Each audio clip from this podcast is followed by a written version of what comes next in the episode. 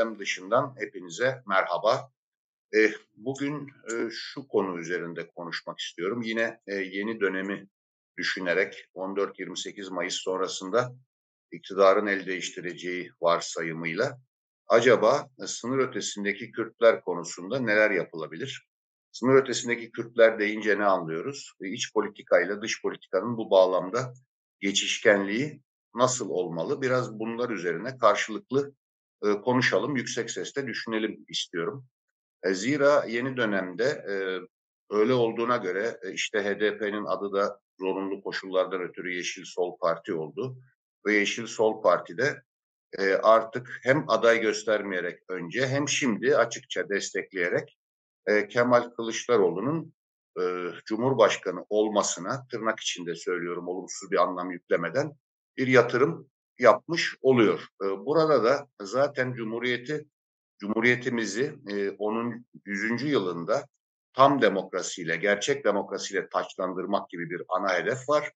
Öte yandan da dış politikada Avrupa Birliği'ne tam üyelik e, sürecini, bu müzakereleri canlandırmak ve bir an önce de e, AB'ye tam üye olmak yolunda ilerlemek var. Zaten bunu hep söylüyorum. Bunu başa koyunca bu hedefi diğer tüm hususları dış politikanın da ötesinde yani ülkemizin mevzuatını da devlet teşkilatını da bu hedef doğrultusunda uyarlamak gerekiyor. Hatırlayın AB üyelik sürecinin canlı olduğu süreç e, dönemde e, işte hem e, AB Bakanlığı vardı. Belki yeniden kurar bunu Sayın Kılıçdaroğlu bilemiyorum. Ayırır dışişlerinde çünkü şimdi artık dışişlerinin altında bir bakan yardımcısı ilgileniyor bu konuyla. Öyle de kalabilir. Önemli olan bu ünvanlara takılı kalmamak lazım. Fakat bunun yanı sıra bunun bu makamın e, eş güdümünde, onun koordinasyonuyla e, yine tüm bakanlıklarda da AB'ye uyum e, ön planda olacak. İşte herhalde mevzuatın uyarlanması da bu yönde e, Adalet Bakanlığı'nın işi olacak diye tahmin ediyorum. Böyle olunca zaten işte kayyum uygulamasından vazgeçmek, Avrupa İnsan Hakları Mahkemesi kararlarını uygulamak, Avrupa Konseyi'nin e, yerel yönetim şartındaki çekinceleri de kaldırmak zaten bunu 88 yılında yanılmıyorsam imzalamıştık. E, bütün bu yönlerde atılacak adımlar, e, işte ifade özgürlüğünün tam olması, bütün bunlar ülkemizde demokratikleşme yönünde bir rahatlık olacaktır tüm yurttaşlarımızı. Şimdi tüm yurttaşlarımızı dedikten sonra bir virgül koyalım. Kabaca herhalde şöyle bir e, yurttaşlarımızın, nüfusumuzun beşte bir kadarı diyelim Kürt. E, şimdi dünyadaki küresel Kürt nüfusu da 30 ila 40 milyon diye bir rakam ortaya atsak, bunun yarısının da ülkemizin e, yurttaşları olduğu belli. Buradaki demokratikleşme, Türkiye'nin yurttaşı olan e, Kürtlerin e, kendilerini çok daha e, bir yurttaşlık bilinciyle, eşit anayasal yurttaş olarak muamele gördükleri bilinciyle ve demokratik karar alma süreçlerine doğrudan katıldıkları, ayrıca somut olarak Yeşil Sol Parti ya da daha geniş olarak Emek ve Özgürlük İttifakı'nın da e, parlamentonun e, seçimden sonraki olası yapısı içindeki tüm kamuoyu araştırmaları bunu gösteriyor. Onun desteğiyle ancak mecliste çoğunluk olacağı için Millet İttifakı e, böyle bir konumda olacak.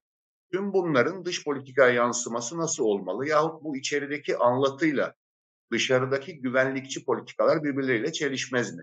Salt güvenlikçi politikalar demek lazım. Çünkü terörle mücadele konusunda zaten kimsenin karıştığı yok. E, terörle mücadele küresel olarak bütün ülkelerin üzerinde ortaklaştığı bir konu. Kimse Türkiye'ye terörle mücadele etme demiyor. Fakat terörle mücadeleyle isyan bastırma farklı. İsyan bastırma politikaları, güvenlikçi politikaları sürekli yeğleyip bunu terörle mücadele olarak Batı'ya özellikle anlatıp üyesi ve adayı olduğumuz uluslararası kuruluşlarda sonra beklenen destek ve anlayış görmeyince bir öfkeye, yılgınlığa, umutsuzluğa kapılıp bir kendi kendimizi yalıtarak bildiğimizi okuma yaklaşımından çıkılması. Şimdi Türklerin küresel nüfusunun yarısı Türkiye Cumhuriyeti'nin yurttaşı dedik. Diğer yarısının da Suriye, Irak ve İran'da mukim olduğunu biliyoruz. Şöyle bir sağdan sola yahut doğudan batıya gelirsek İran'da zaten bir Kürdistan eyaleti var. İran bir e, işte İslam Cumhuriyeti.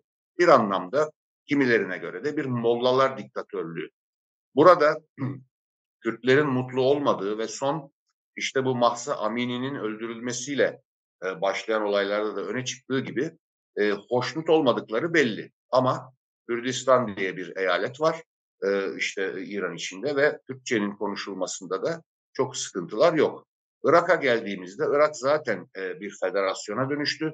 2003'te ABD e, müdahalesinden sonra 2005 itibariyle işte anayasa yazıldı, referandum yapıldı, kabul edildi ve bir federasyon oldu. Bu federasyonun içinde bir bölge var. Hemen bizim komşumuz Irak Kürdistan bölgesi. Bunun kendi iç çelişkileri var. Kuzeyi, güneyi, Erbili, Süleymaniyesi, KDP'si, KYB'si.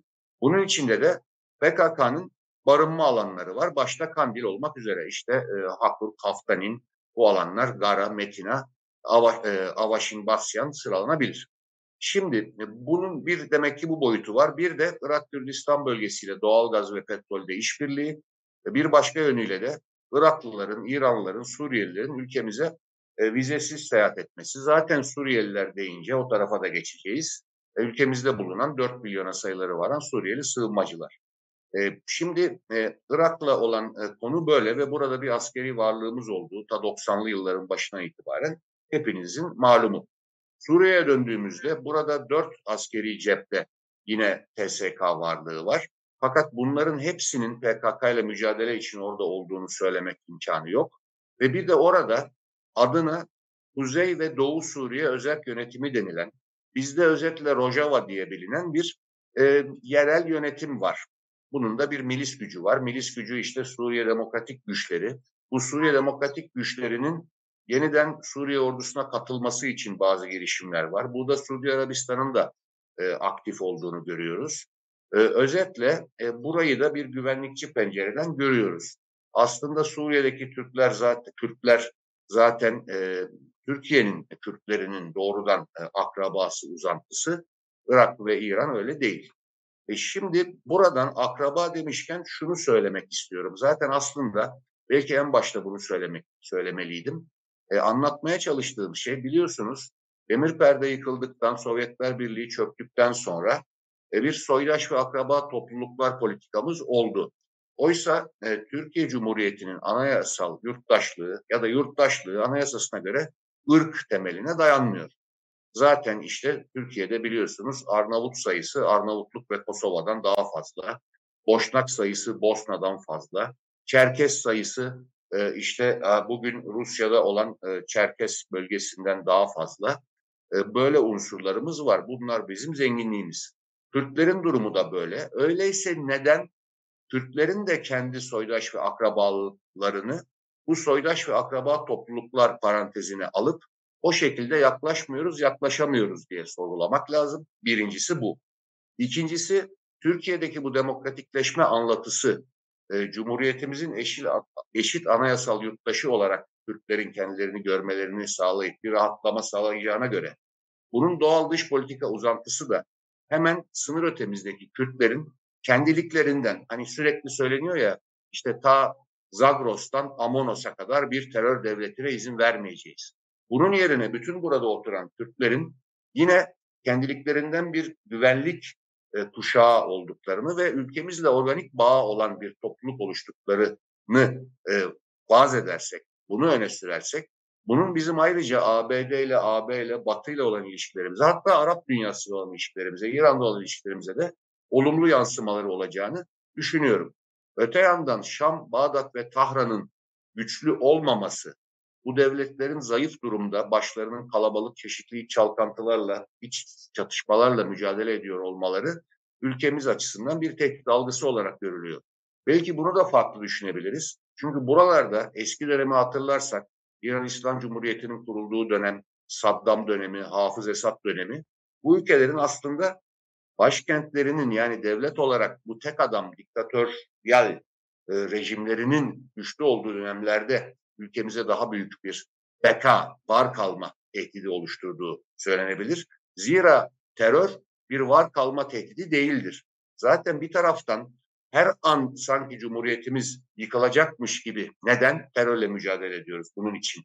Böyle bir tehdit olduğunu söyleyip öte yandan biz dünyanın lider ülkelerinden sözünlenen bir ülkeyi demekle çelişkili. Dolayısıyla bence özetle yeni dönemde dış politikada atılacak adımlardan biri çok kısa bunu sloganlaştırarak tek cümle olarak söylersek e, sınırlarımızın ötesindeki İran, Suriye ve Irak'taki Türkleri de soydaş ve akraba topluluklar parantezine alarak değerlendirmek olacaktır. Ve ayrıca bu ülkelerin her biriyle ve oranın içindeki muhataplarla da uluslararası bakımdan buralarla ilgili muhataplarla da batılı olsun, Rusya olsun buna göre e, ilişkiler yürütmek ve Irak özelinde de aslında Irak Kürdistan bölgesi başta doğalgaz ve petrol konularında işbirliğini öne çıkarmak herhalde doğrusu olacaktır. Son olarak da gerçi özetle diyerek bu soydaş akraba topluluk konusunu belirtmiştim ama son olarak da şunu söyleyeyim.